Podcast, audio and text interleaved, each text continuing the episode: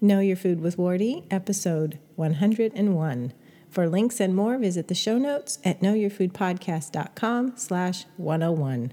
See you there.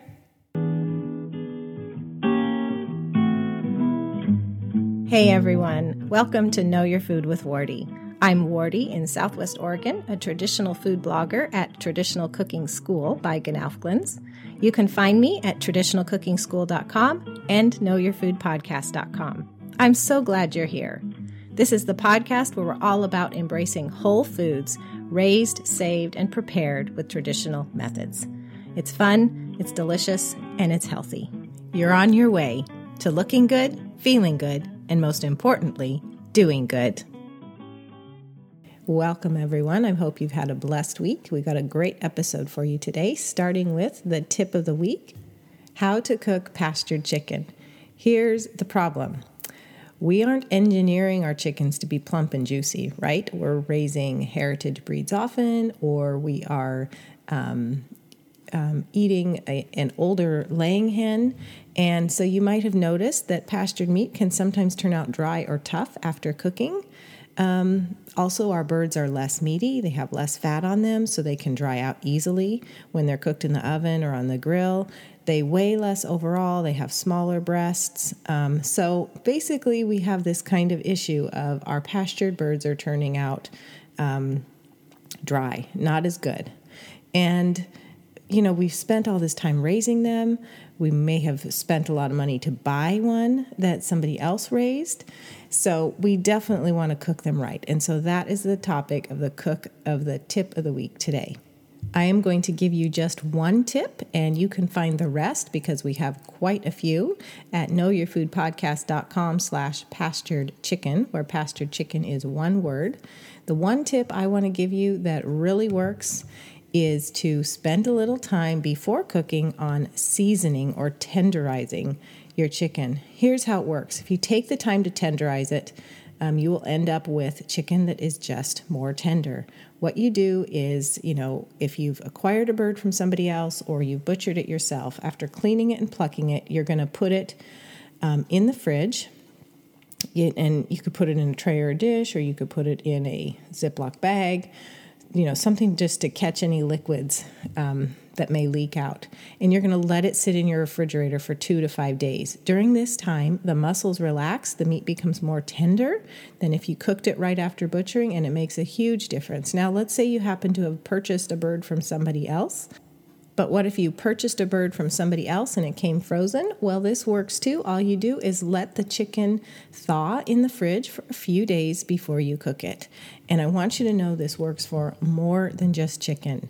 The other day, we got um, organs from a friend. They had butchered a few um, Jersey cows. So they were, you know, older cows and not necessarily meat cows. And um, nobody else wanted the organs, but we did. So we got them all at a really good price. Um, and so we got them home and I prepped them all for the freezer. But one heart I left out. And that heart we ate for a few days. Now, the way I fix heart is I usually slice it very thinly and I fry it in butter with, you know, onions or mushrooms and I season with salt, pepper, garlic. And you know, heart has this very distinct texture. I love it. It's actually not tough to me, but it is a little bit chewy, um, and it has a fantastic flavor. I love heart. It could be my favorite cut of meat. Well, this heart in particular, I did about half of it right when right when we got it. So, and it had been in a cooler for a couple days. I think about probably less than two days. It had been just very, very cold, kept on ice in a cooler, and it was um, pretty good, but it was a little bit chewier than previous hearts I've had. So the other half of the heart I left in the fridge for another three days. Then I sliced it thinly and fixed it the same way. And it had relaxed. It was amazing. It was perfect texture. Yes, a little chewy because the heart is chewy, but it wasn't tough chewy at all. It was perfect. So, this seasoning really, really works. This tenderizing, where you just let the muscles of your homegrown meats relax in the fridge. It really works. So, that is tip number one. about cooking pastured chickens or cooking any pastured meat is to let it tenderize first. We do have at the link I told you about earlier, knowyourfoodpodcast.com slash pastured chicken, a whole bunch of methods um, our contributing writer Lindsay put them together for you, and we have a whole bunch of methods of cooking your pastured chicken once you let it tenderize. So she covers stewing in the crock pot, pressure cooking, braising, roasting, and grilling. So you definitely want to go to knowyourfoodpodcast.com slash pastured chicken to check out the complete set of tips to end up with tender, juicy pastured chicken. It'll make all the difference. And for today's listener question, this comes from Dory. She says, Hi, I have two boys that seem to have some behavioral issues. My one son gets headaches once a week as well. I have looked and researched a lot about Weston A. Price and nourishing traditions. I feel overwhelmed. My husband um, is unsupportive. He doesn't believe the kids could be gluten intolerant. We eat a lot of bread, and I just feel stressed with all the work traditional foods require and doing it on my own. I like what I read on your page, but I'm nervous that I'm going to buy another product and have it not work. I get really discouraged when I make food and nobody wants to eat it. I'm not a real fan of the kitchen. I'm overwhelmed with try paleo, try Weston A. Price, try gluten free. It never seems to stick or work for me. I watched a couple of your YouTube videos. How do you work with the preparation? Like, take eight hours or take 12 hours? Do you have a plan for how to start my day and how to go about doing it all without feeling completely stressed out? I've been praying a lot to know what to do. Thank you for your time and God bless you. Okay, Dory. Well, I want you to know I know exactly where you are. I've been there and sometimes I still am. I know the feeling about making food and nobody wants to eat it. I know the feeling of reading out there and somebody tells you one thing and somebody tells you another and you don't know what to do. I know the feeling of, well, maybe they're gluten intolerant, or maybe they're sensitive to such and such, or, maybe it's this, or maybe it's that. And I just want to encourage you to persevere. We may not have all the answers, but we can move forward and we can just get better one step at a time. We also have to realize that, yes, not everybody's going to like what we make. in my family still, and we've been on this journey for a long time, there are certain foods that I love that the family doesn't love. And that's okay. Uh, it's it's hard in the moment to be to say to yourself that's okay, but you just really have to tell yourself it's okay. Um, I like. I'm not even going to go into it, but it's just you know it's just something we all deal with anywhere on our journey. So I just want to give you some um, general recommendations for you starting your journey or picking up your journey at this point with what you've learned and what you've been exposed to about traditional foods and tr- traditional cooking through our site. Um, just want to give you some general ideas and encouragement about that.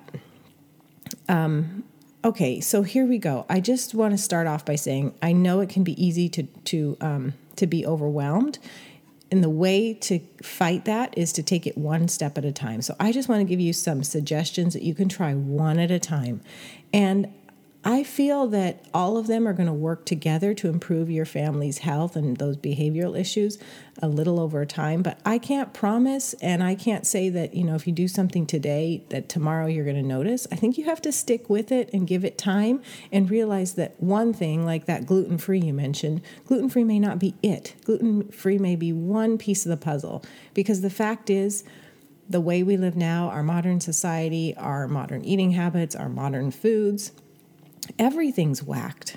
Everything. So fixing one thing doesn't necessarily, or I should say, changing one thing doesn't necessarily fix all our problems. It's a piece of the puzzle. And we got to find all the pieces of the puzzle that um, are affecting you. So I want you just to try one thing at a time. And you're talking about making an investment. And sure, if you sign up for our traditional cooking school, then that's making an investment. But you don't have to do that to test the waters here. You could um, of course, I think if you did join us, we could help you, um, you know, get over the overwhelm faster. But if the money is an issue, try some things before. You know, try a couple of things I'm going to talk about. Um, so either way, this is going to work. Whether you you come on board or you try some things. So here's a few things that could help you right off the bat. Um, and these are some basic tips that I give everyone. Um, to switch to traditional fats. I don't know what you're using in your house. If you're using veggie oils and margarine, or um, you know, the, the processed non-traditional fats, but just switch over to traditional fats. Um, use butter, tallow, lard, coconut oil. You can use them in baking too. Uh, we've got some helpful hints on our site for making over your favorite recipes to be more healthy, and one of the tips included is on baking with fats. So you can find that at knowyourfoodpodcast.com slash makeovers. It's specifically for holiday recipes. There's information there on sweeteners, condensed milk, you know, things that are in holiday recipes. So you can kind of use it for many of your recipes, holiday or not. Um, but switching traditional fats is going to make a big difference in all of your health um, because the veggie oil, the rancid veggie oils, the processed veggie oils, the margarine, they make us sick. The healthy fats give us um, the fat soluble vitamins we need. Um, it gives us the right kind of fats. Our bodies are mostly made of saturated fats, and so we need to eat mostly saturated fats. And and so make that switch, and if possible, switch to the ones that come from healthy animals. So like butter from grass-fed cows, or um, cows that are mostly fed on grass. Like in our area, if I was going to go to the grocery store and I had to buy butter, um, I would choose Tillamook butter because I know that their cows are mostly fed grass. It's a conventional option, but it's a pretty healthy conventional option. So, um, and then like coconut oil, you want to look for the least refined possible. If your family doesn't care for the coconut flavor, then you could work in a little refined coconut oil just so that it, the flavor is mild enough that they like it, but you get the most health benefits possible. Now I got to move more quickly through these tips, but fats is just a biggie that you could change right off the bat. Another is to make and eat bone broth. So chicken bones, beef bones, um, wild game bones, sheep. You need to make and eat broth. And how and you need to eat it. So there's lots of ways to get your broth in um, so people don't feel like they're just drinking a cup of broth which personally i find delicious another one of those weird things. But you could do it with a soup base gravies and sauces. Just use broth every day in one meal a day. So a sauce or a soup um, we've got a great recipe for making perpetual broth on the Traditional Cooking School blog. You can go to knowyourfoodpodcast.com slash perpetual for more information on that. Um, okay, another thing to switch is pastured meats. So if you are using conventional meats, the fat profile, the way the animals have been fed, that meat is not not nutritious. Um, whereas pastured meats have the right fats in them, the animal was fed right, it's a healthier food for you. So you could start out by simply instead of conventional ground beef to get grass-fed ground beef, which is more expensive, yes, but also you know fairly economical. Um, and if you're filling your diet with good fats and veggies um, you may find, you probably will find, that your meat stretches farther. So I just want to encourage you to investigate pastured meats instead of conventional meats. Another thing is cultured foods. Are you eating any cultured foods? And think about what your sons and your husband might like. So if it's yogurt, seek out or make your own homemade yogurt. Um, so you've got the best milk that you can get, and you know it has active cultures, and you know it's not full of like non fat dry milk powder or it doesn't have a whole bunch of sugar in it. Um, and what you're gonna do is take your plain yogurt and you're gonna dress it up how they like. Like if they like fruit, you could use your homemade jams where you've reduced the sugar or used honey or stevia to sweeten. You could use fresh fruit. Um, you could, what I love is I eat this every morning. I take our homemade yogurt, I add a little bit of lemon extract, and I add um, stevia, and I love the Sweet Leaf stevia brand because there's no aftertaste, and that is a be- just a beautiful lemon yogurt. You could also use like vanilla and honey and have a honey vanilla yogurt. There's so many ways to dress up. You can use maple extract. Um, it's just it's just delicious. So if they like yogurt, that's a great way to get probiotics in. It's a great um, simple cultured food. And then later on, you could look into like sauerkraut or other you know pickles if they like it now, you could try making those now. Um, a, home, a, hof, a, soft homemade cheese is very easy, where you're culturing the milk and dripping it through cheesecloth, and then you've got your own spreadable soft cheese. So you could use that instead of store bought cream cheese. And the benefit is yours would have probiotics. Um, so it's just it's an example of cultured foods. And if you feel that your sons um, are having health issues, possibly you and your husband, cultured foods is kind of tip number one because we all need a stronger immune system, um, and the gut is the key to that. Another suggestion for you is to play around with simple sourdough. Like you're mentioning going gluten free. Um, so you could um, you could do uh, gluten-free sourdough English muffins. We have um, variations for that and instructions for that in our sourdough A to Z uh, cookbook. Or or maybe an ancient grain would work for your sons. Like maybe you could use einkorn or spelt instead of modern wheat. But either way, you may find a bread that you guys love and that your husband is like, "Honey, you need to keep making these because seriously." Um, it's hard to think that even the pickiest husbands or sons wouldn't love these sourdough English muffins. And you can feel good, you know, that they love them, number one. But number two, it's sourdough, so it's prepared the grains for better digestion. It's also extremely easy.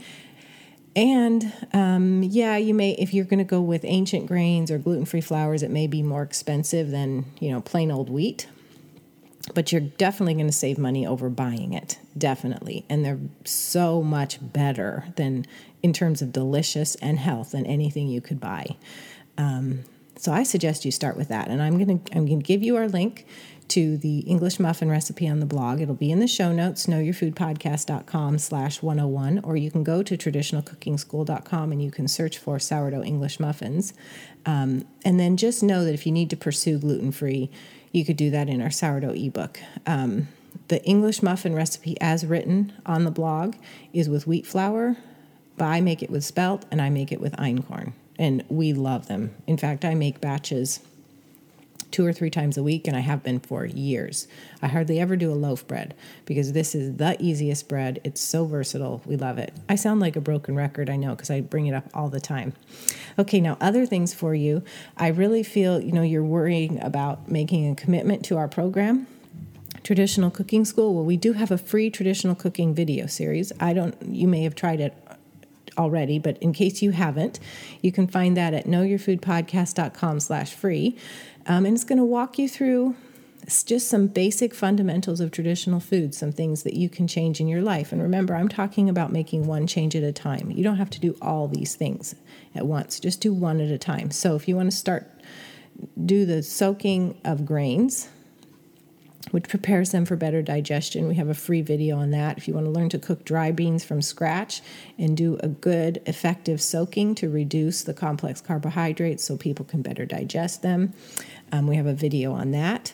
These are very inexpensive things to try. And in fact, if money is an issue, you will save money if you go through the steps that we show because you're taking these. Um, you're taking these whole ingredients, you know, and if you if you buy a big bag of rice or a big bag of beans, it's definitely, you know, cheaper than uh, canned beans, for instance. So um, it's not going to be something where you're wasting money. It's going to be something where you're trying it and you're taking baby steps. You're not making a huge commitment. You're just trying something and seeing how your family does. Um, and if they already like, you know, beans and chili, or if they already like a stir fry with rice, you know, chances are pretty good they're going to like what you make here. Now, you did have a question about what about all those prep steps? Like, what's the whole eight hours before, 12 hours before, 24 hours before? How do I work that in? Well, it's really not as complicated as it sounds. Um, it's basically you're doing things like the day, the, the night before, the morning of. And what I do is I do those prep steps when I'm in the kitchen anyway. So if I'm in the kitchen for breakfast, I'm doing some prep steps for dinner. If I'm in the kitchen at dinner, I'm doing some prep steps for breakfast the next day. Um, I'm not really adding extra times in the kitchen. Doesn't mean that I don't occasionally, but the bulk of the traditional cooking prep happens when I'm in the kitchen already. And I don't I don't really do things in 8-hour cycles. I really do them in 12-hour cycles because it's much more convenient. That's the one I'm just telling you about, where if you're in the kitchen at dinner, you're doing something for the next morning. If you're in the kitchen in the morning, you're doing something for that dinner. Um, an exception to that would be the English muffins. Like if I'm starting the sourdough English muffin dough in the morning, I'm actually cooking them in the afternoon, so it is about eight hours, so I'm doing it before dinner. Um, but quite often I make up the dough the night before and I cook them the next morning, so that's 12 hours. Okay, so I hope, I know it's a lot. Um, but I hope what I've shown you is just simple things that you can change, that you could tackle one at a time to skip the overwhelm, to try things out for your family. Um, hopefully some things that they will love. And there are all kinds of links for you waiting in the show notes at knowyourfoodpodcast.com slash 101. Thanks, Dory. Gonna take a quick break and I'll be right back. Hi, I'm Wardee, a traditional cooking expert and food blogger at gnowfglins.com. For years, my family struggled with food related health problems, but we don't anymore. And I'd love to show you that preparing whole foods with traditional methods is easy, delicious, and super good for you too. So just go to traditionalcookingschool.com slash free and I'll show you how easily you can do it too. I'll give you five free videos that include my favorite traditional cooking techniques, plus printable at a glance fact sheets as a handy reference. So, if you're ready to start looking good, feeling good, and most importantly, doing good, then visit traditionalcookingschool.com/free today. I am thrilled to introduce you to my guest today, Paul Munsen. Paul Munsen is the owner of the All American Sun Oven. So, we're going to talk about solar cooking, which is so exciting. Now, Paul's going to share his story with you. He's been involved in this project for 18 years, it's gone all over the world, it's helping people all over uh, the world to cook with the power of the sun, so no electricity, no smoke, um, very easy. His sun oven actually is very cool. You'll have to check out the show notes for a picture, knowyourfoodpodcast.com slash 101, because there's a picture of Paul carrying it. It just carries like a suitcase. Um, so, and the best part about this upcoming interview is that Paul is so generous with all his tips. I learned a ton, and his website has even more. So, sun oven cooking is is easy. You do need to adjust a little bit, and he is so generous with adjusting your methods. The sun oven can cook like a crock pot, it can cook like an oven, like you're roasting, it can dehydrate food, and it's so it's simply a matter of adjusting your um, you know what containers you cook in and where you position the sun oven to the sun and simple things like that. It sounds so easy as you'll hear in the oven in, in the interview i do have an oven. I received it this winter from paul and i'm just waiting for the sun. In oregon um, it's overcast quite a bit so i haven't been able to um, do sun oven cooking yet but i'm going to um, and also, as you'll hear in the interview, we just this week at Traditional Cooking School released a lesson on sun oven cooking to our members. So if you're a member, you can log in and check those out. For links and more all about today's episode, go to the show notes, knowyourfoodpodcast.com slash 101 to check out the special offer that Paul has for you, you'll want to go to knowyourfoodpodcast.com slash sun oven. There's a fantastic package waiting for you there um, that's good through the end of February 2015. But if you're listening to this afterward, you still want to visit knowyourfoodpodcast.com slash sunoven because Paul will keep that page updated with current packages um, and discounts. So now I'm going to turn to my interview with Paul. Enjoy. Hey everyone, this is Wardee. I'm here with Paul Munsen, um, All American Sun Oven. Hi, Paul. Hi, good to be with you it's great to have you. I've been looking forward to this for quite a while to pick your brain about sun oven cooking and or solar cooking and sun ovens. So let's start though before we dive into that. I'd just like to hear a little bit about you personally. Can you tell us about you? Sure. Um, I actually live in Illinois. Um, my wife and I have a, a few acres in a farming community in um, rural town in De, um, DeKalb County, Illinois, about uh, 60 miles west of Chicago, and I'm married and a proud father of three kids and um, eight grandchildren, and I've been working with uh, sun ovens for about 18 years, and we do a lot around the world. So I've had the opportunity to teach sun oven cooking um, on five different continents in a whole wide variety of different types of environments, and um, really looking forward to sharing more information about it with you. That is fantastic, and I just love hearing about your large and happy family. That's wonderful. Can you start by telling us your journey? I mean, you said you've been working with solar cooking sun ovens for 18 years. How did it begin for you? What what got you interested in it? What got you well, started into it? Mm-hmm.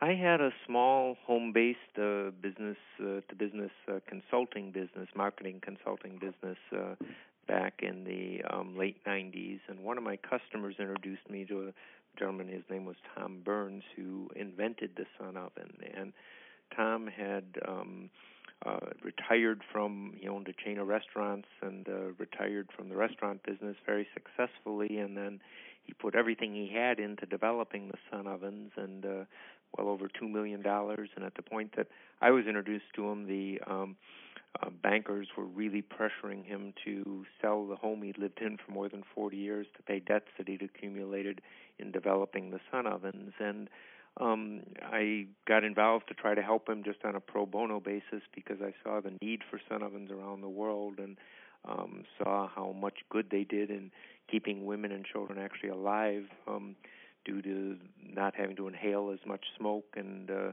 a whole number of issues internationally with it. But I saw the need for it internationally and uh, started working with Tom to help him out. And then um, at the point I started working with him, was in his late 70s, and after a period of time, he just wasn't able to continue with making the sun ovens. So um, I put together some investors who were able to pay off his bank loans, and then we moved the making of the sun ovens from Wisconsin to Illinois in um, 1998, and we've been working on it ever since. Wow, that's um, uh, the word for that is I don't know. I want to say divine intervention, but I just think how wonderful that there was a need. You stepped in to help, and the timing of it. And then, of course, now it's been 18 years of you continuing to work on it and spread your passion worldwide. And now you're here today, and we're going to talk about it more. So that's fantastic.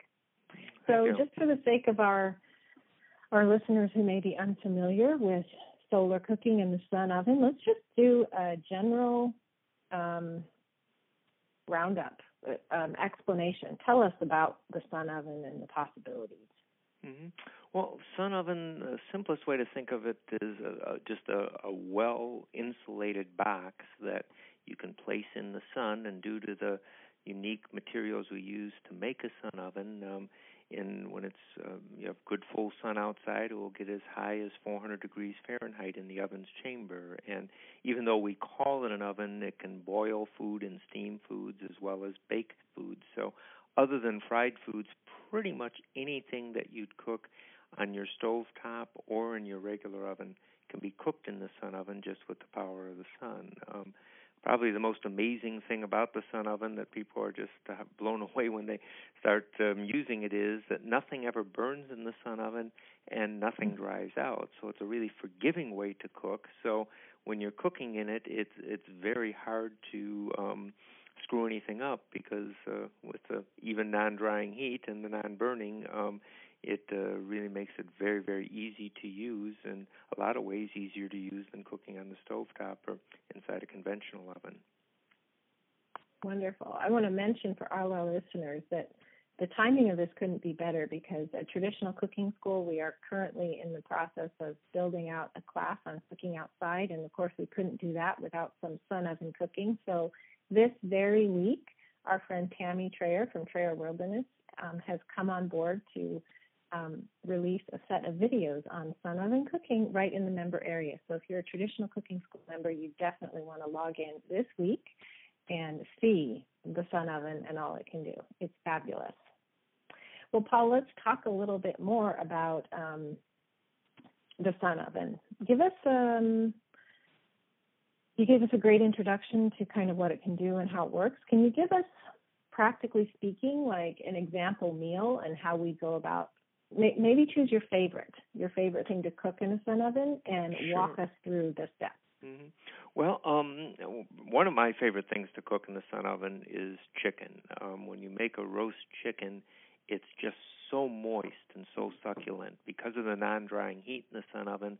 When you make a chicken, anytime I ever made a chicken in a public demonstration and served anybody who's eaten it, has thought I'd marinated it in something really unique because its own natural juices just stay in it. But one of the really different things about the sun oven is that you can choose how long you want to cook the chicken for with pretty much the same results. If you say take a three pound chicken and you put a pot, maybe throw some potatoes, carrots, onions in with it. If you preheat the sun oven and then put the chicken in the sun oven, and if you realign the sun oven every 30 minutes to follow the sun, you can cook a three pound chicken in about an hour and a half.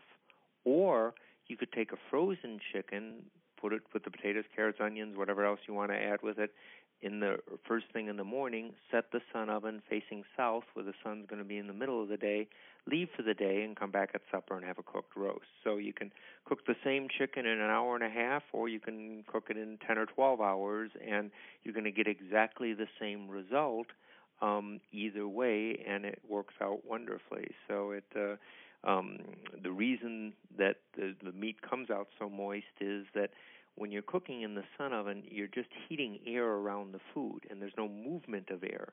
So consequently, it's just a natural heat. Probably the closest thing people would relate to is a convection oven in the way that it has um, even um, heat all the way around it, and that's why the meat comes out so good. But um, because the sun oven has an airtight seal, and once it gets warm, um, it retains the heat very well. You can slow cook if you choose to, and um, you know it, it's a very low maintenance thing as far as cooking is concerned.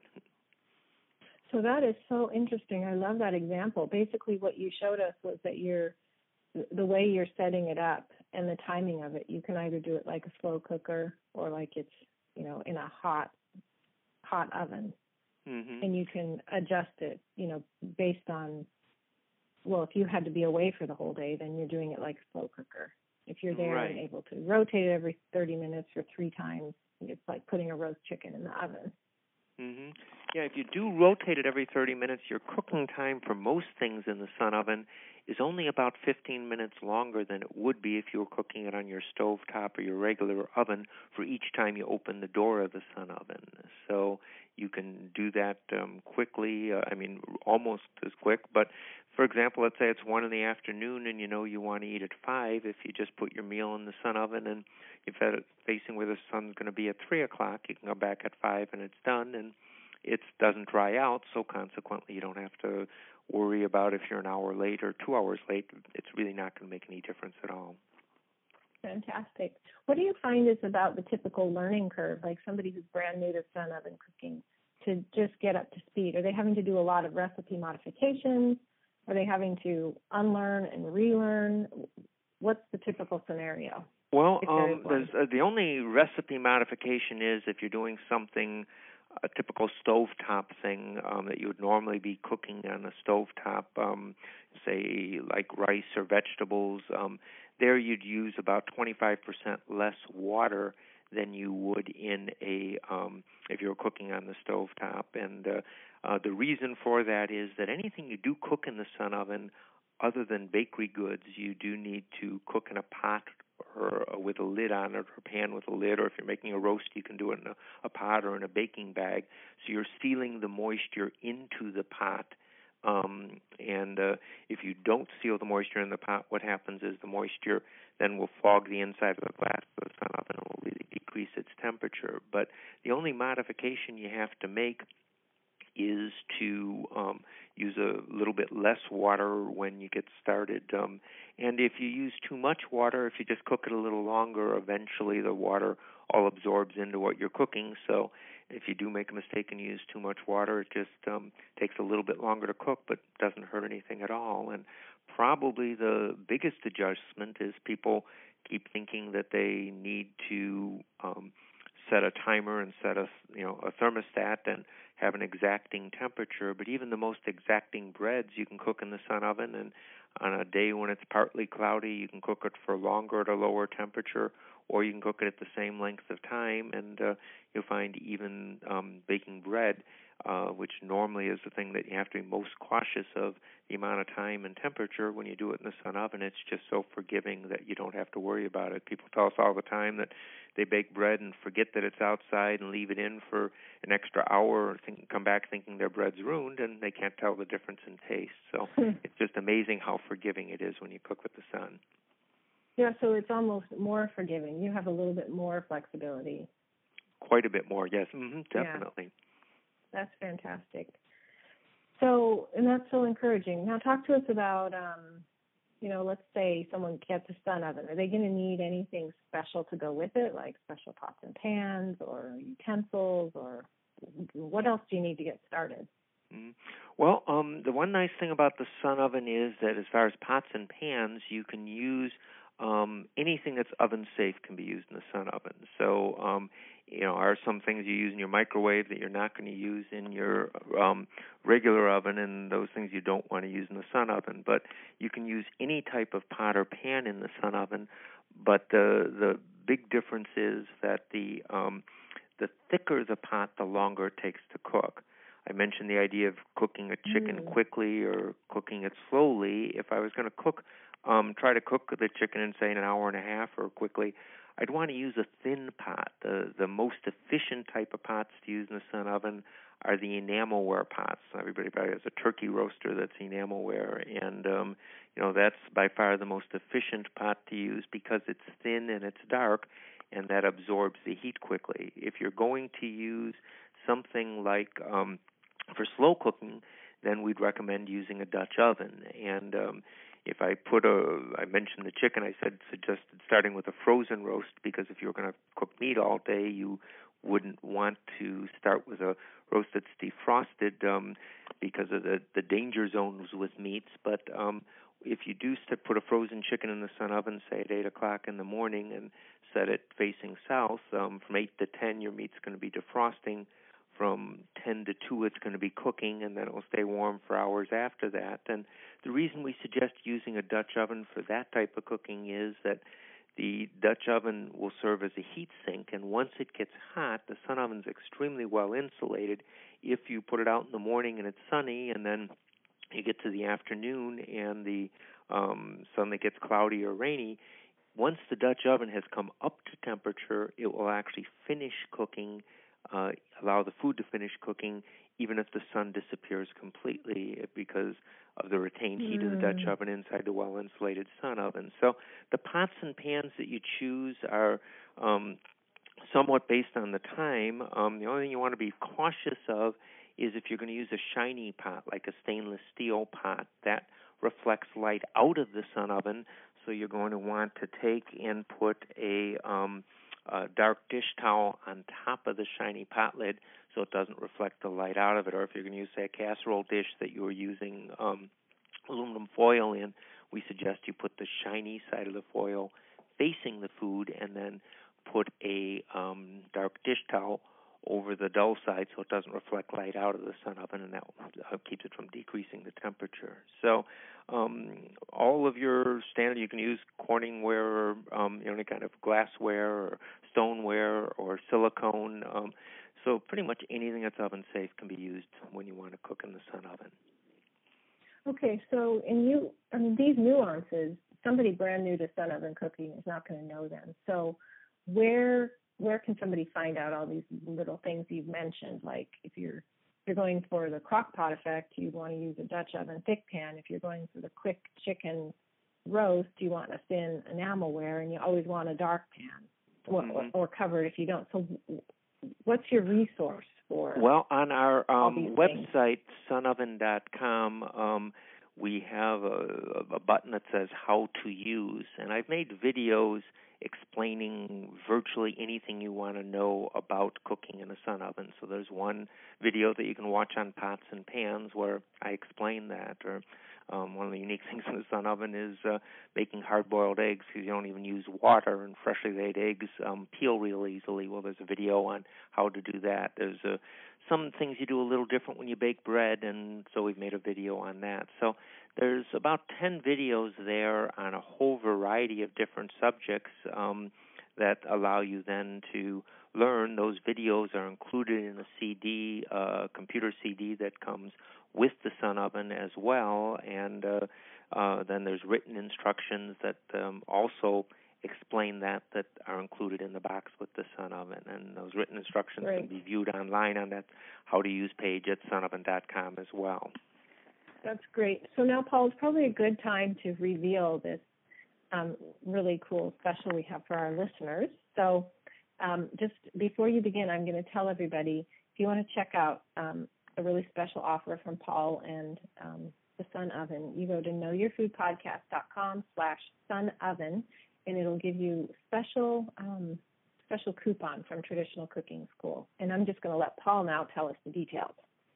Yeah, um, what we've put together, we find a lot of people who get sun ovens get them to be prepared for emergencies, and so what we've um, tried to do then is uh, we've come up with a whole package that, uh, and by the way, the sun oven can also be used as a solar dryer or dehydrator, and so we've come out with what we call a um, uh, a dry uh, preparedness and dehydrating package that um, is designed for the sun oven, and that package normally sells if you went to our website. Um, the sun oven with that package sells for uh, $399, but we're going to offer your listeners um, an $80 discount, and they can take advantage of a $80 discount and pay only $319. And with that, they would get the uh, newest model of the sun oven, which is called the All American Sun Oven.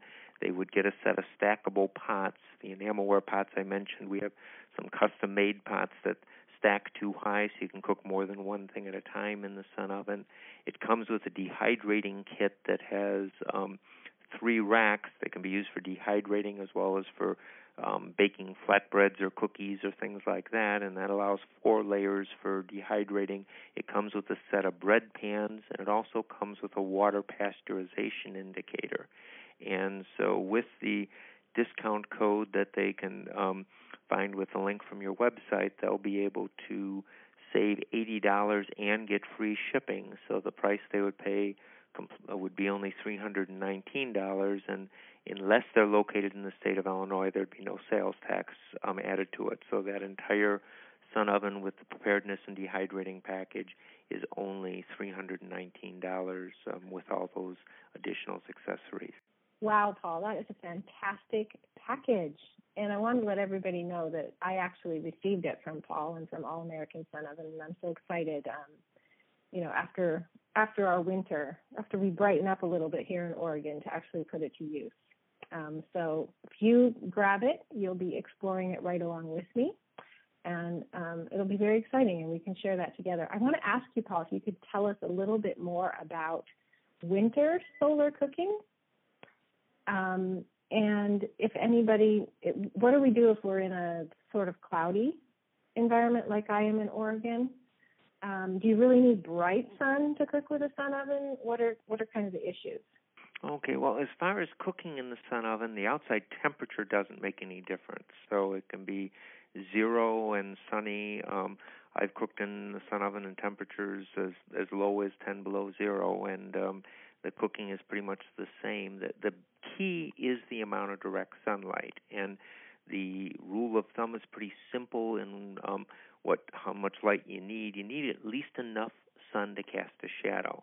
So if you go outside and you can see a shadow, then you can cook in the sun oven. If you can't see a shadow, if it's overcast to the point where you don't see a shadow, then um, it's not going to be a time that you can cook in it. Um, the nice thing about it is that on days when it's partly cloudy, um, it will still cook. It's just going to take longer. It's going to be more like a slow cooker on cloudy days. But the even things like bread, I've baked at temperatures as low as 225 degrees, and it takes longer, but the bread still comes out fine. In a regular oven, if you bake bread twice as long as you normally would, and you know, at a low temperature, it'd be so dry you couldn't eat it. But in the sun oven, it, it uh, takes longer, but it doesn't actually affect the quality of even things like bread. But um, so the only difference in winter cooking, so, summer cooking. I'm sorry. Go ahead. well, I just wanted to stop you there for a moment, just so I could clarify for me. If it if you don't get a shadow, you can't even use it as a slow cooker, or you could. Is you it cannot. all or nothing? Uh, you, you, you, cannot. Yeah, okay. right. You cannot. Um, if you don't have enough sun to cast a shadow, then um, you're not going. You need to be at least 180 degrees Fahrenheit to cook, and um, the chances are that uh, it's very rare. I mean, sometimes if the sun's coming and going, you can maintain that, but um, if you're not getting 180 degrees, even as a slow cooker, you're really not accomplishing, um, you know, getting the food cooked. So um, okay, okay. that that's the rule of thumb that we use is that there has to be enough sun to cast a shadow. Okay, that's a good rule of thumb. And so, and if if the sun is coming and going, we could also use the thermometer that's in the sun oven to just look and see if it's maintaining 180 degrees. Right, Like exactly. 50, There's a built-in Okay. thermometer with it, and you just look right through the glass door of the sun oven, and you can see the thermometer, and then you can know the temperature and uh, at a at a glance. So that's a good way to know. Um, now, if you've started cooking and the sun disappears, if the food's more than half cooked, um, it will finish cooking with its own retained heat. But if um, you are going to start cooking and it's overcast um, and you can't see a shadow, it's, it's not a good idea to use the sun oven that day. hmm Now, what about drying or dehydrating foods? I mean, your package has the dehydrating Mhm. parts, and uh, you've mentioned dehydrating. But you've also mentioned that in the sun oven, foods don't dry out. So, how are we Right, that to use the sun oven that, that is kind of confusing. Um, see, the sun oven has a glass door that has latches that latch it down tight to form an airtight seal. So when we cook in the sun oven, we latch the glass door down tightly. That traps all the air inside, and then the air just gets hot and nothing dries out.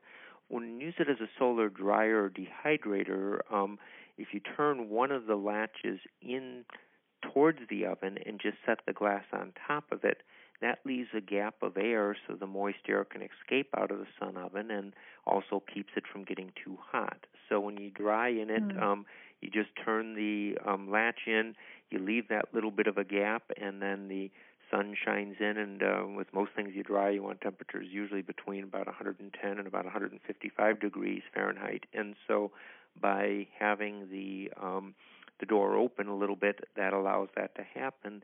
If you're doing something, say like jerky, that's going to take more than one day to dry, um, what's nice about the sun oven is overnight you can leave whatever it is you're drying in the sun oven and just latch the latch tight overnight, which will form an airtight seal, suspend the drying process, also keep bugs out of it overnight, and then you could put it out the next day and uh, allow it to finish its drying.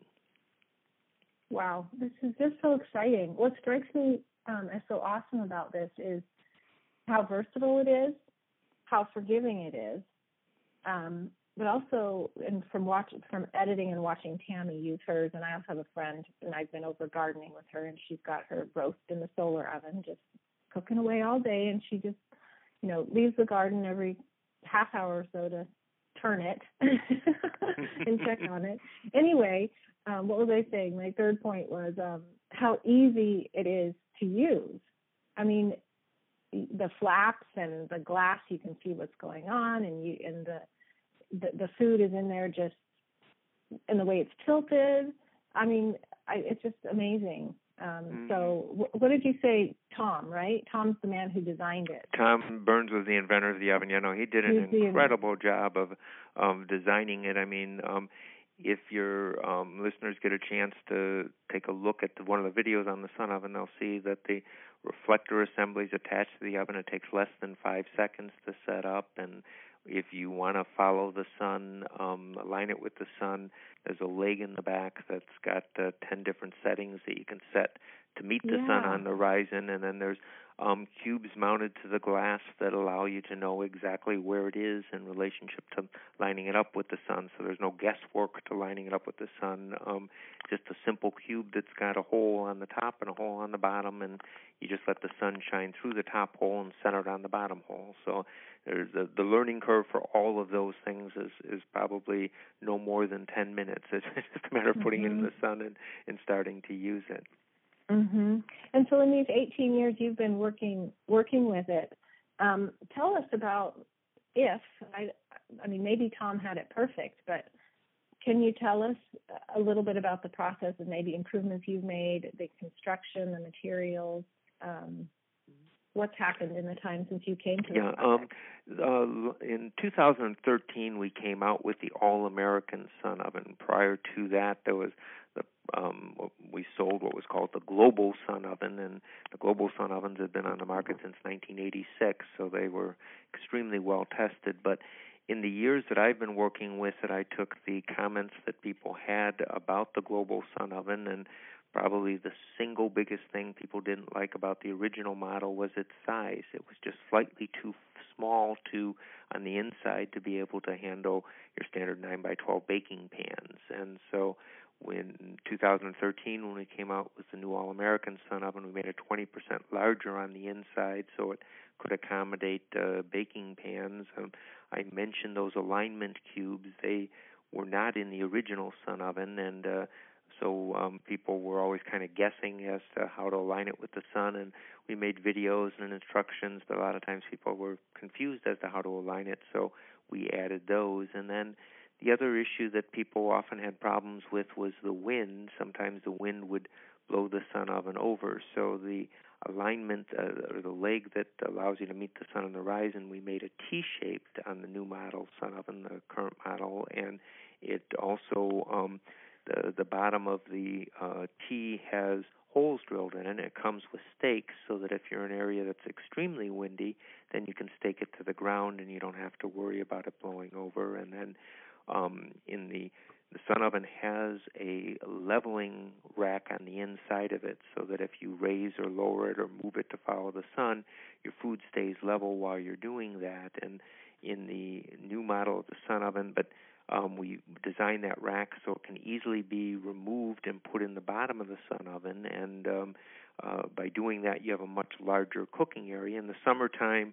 the sun's pretty much overhead all the time, so you don't, unless you're cooking real early in the morning or in the late afternoon, you don't use the leg in the back much. So if you want to, then um, you never want to put a pot or a pan directly on the floor of the sun oven because if you do that, uh, you don't have airflow all the way around it. But the the rack for leveling folds up. You can set it in the bottom, and then you can actually make up to a 21 pound turkey in a baking bag. So um, it really gives you a much larger area to work with by doing that. So, and then the glass on the sun oven um, on the original model, we on the new model we made it 25% thicker, and um, it used to be that um, people would have sometimes would break their glass, um, and since we've come out with a new model, um, which has been um, well, next month will be two years, we um, have uh, only had to replace I think four pieces of glass, even though we sold thousands of ovens. So the thicker glass um, allows then uh, it's more durable, but also we've gone to a low iron glass that filters out less sun, and by going to the low iron glass, we could expand the size of the inside of the sun oven without expanding the exterior size and allow it to get just as hot. So um, the size is somewhat ideal for cooking, but it, it folds up and carries like a suitcase, and um, we didn't want to make it too big and too cumbersome for people to carry, so we were able to improve the size inside by changing the glass on the oven. Wow. So clearly, everyone, you can see how much thought has gone into every part of the sun oven. Uh, I really enjoyed that, Paul, just to hear about, you know, the new model improvements. Um, so I just want to remind everyone, if you go to knowyourfoodpodcast.com slash sunoven, then you can check out the special page with the Traditional Cooking School coupon that expires at the end of this month, um, saving you 50 to $80 depending on what you choose. Um, Paul, tell us though, because this podcast is going to be up for a while, um, what can we tell the people who are going to be listening to this after February um, about the special coupon? Okay. Well, um, that page will actually um, stay up after February, and then any new special offers that we have, um, new packages we come up with, or discount offers we come up with, will be available. So if you are able to get it in February with the current offer, that'd be great. If you're not, um, hang on to the link to the um, that discount page and check back on it. And uh, uh, throughout the year, it will continue to be up there with um, whatever current um, special or offer we have available. Great. Thank you so much for your generosity, Paul. Um, it's just a treat because you have been working with the Sun Oven, you know, for 18 years. You obviously um, live and breathe it. You've been all over the world teaching on it. So it's refreshing to speak to you because what's the phrase? You practice what you preach. I mean, all the tips you've shared. Um, I just hope everybody's been taking notes. I'm going to have to go back and re-listen to this and write down everything you said. But I also know that you've got a lot of resources on your site. um, with videos to, to share these tips. And let me remind everyone this very week we released a set of solar or sorry, sun oven cooking videos for members of traditional cooking school. So you got to go check out Tammy, and she's ma- making up some wonderful things in the sun oven. You got to go check that out if you're a member. Um, Paul, before we close here, let's just um, end with if you have any last minute tips or advice to give people. Well, um, one of the things I do want to mention, I noticed when I had looked at um, your blog that uh, you raise chickens, and uh, one of the things that people who raise chickens just love about the sun oven is making hard boiled eggs. So if cool, um, cool. if you take and you um, you don't even use water. If you just take an egg and you put it on the shelf of the sun oven, um, it will hard boil perfectly. But the nice thing is that a freshly laid egg, which as you know is just about impossible to peel when you hard boil it in water unless you store it for a while first, you can take an egg right when it drops out of the chicken, hard boil it in the sun oven, and it will peel easily. That membrane that builds up between the eggshell and the egg white disappears. So it's a, a phenomenal wow. way to make hard boiled eggs. And if you take cardboard egg cartons and you rip the lids off of them, you can do two dozen eggs in the sun oven at the same time. So you can hard boil two dozen eggs at, at one time. It takes about an hour to do two dozen eggs. What I usually do after um, 55 minutes to an hour is I open the door of the sun oven using an oven mitt or a hot pad and take one egg out, and set it on a table, and spin it. And if it spins nice and evenly, then I know it's done. If it wobbles when it spins, I'll usually put it back in for another 10 minutes or so. And uh, hmm. people have been frustrated by the whole issue of trying to peel a freshly laid egg. Um, some people buy a sun oven for no other reason just to do their hard boiled eggs in it because it, it it really takes all of that frustration away. So it um that's probably one of the most unique things that you can do with it. that's cool. It's uniquely suited to hard-boiled eggs. That is, I mean, how, how many how many cooks have been frustrated over peeling eggs? I know I have. It is frustrating when they don't peel. And when you have your own chickens or you have friends with chickens, um, you know, you just a lot of times they're very fresh. they don't do good hard boiled eggs. fresh is good, but not with hard boiled. So that's fantastic mm-hmm. that someone takes care of it. That's mm-hmm. great. So everyone, if you have that problem, you need a sun oven. well, thank you so much, Paul. I oh, appreciate your time, your generosity, and I just want to encourage everyone to check out the discount. Uh, knowyourfoodpodcast.com slash sun oven. You can check out the packages Paul's put together for you. If you have any questions about solar cooking, sun ovens, definitely visit the show notes for this episode, knowyourfoodpodcast.com slash 101. Thanks so much, Paul. Thank you. Bye now. Thank you so much for joining me today. I hope to see you again soon. Let me tell you what you can do next. You can visit the show notes for this episode. Just go to knowyourfoodpodcast.com slash and then, without a space, just type the number of this episode. You'll get links and much more information about what we've been talking about. You can submit questions for future episodes. I love to answer your questions on the air. So go to knowyourfoodpodcast.com slash questions to submit them. You can stop by traditionalcookingschool.com to get five free traditional cooking videos from me. And finally, you can subscribe to this podcast on iTunes, the podcast app, or Stitcher. If you're on a mobile device, just search for Know Your Food with Wardee while you're in the app. If you're on a desktop, go to knowyourfoodpodcast.com slash iTunes right in your browser. While you're there, please do leave a rating or review. I love to get them, love to read your comments, and they're invaluable to help other people find this podcast. Thank you so much.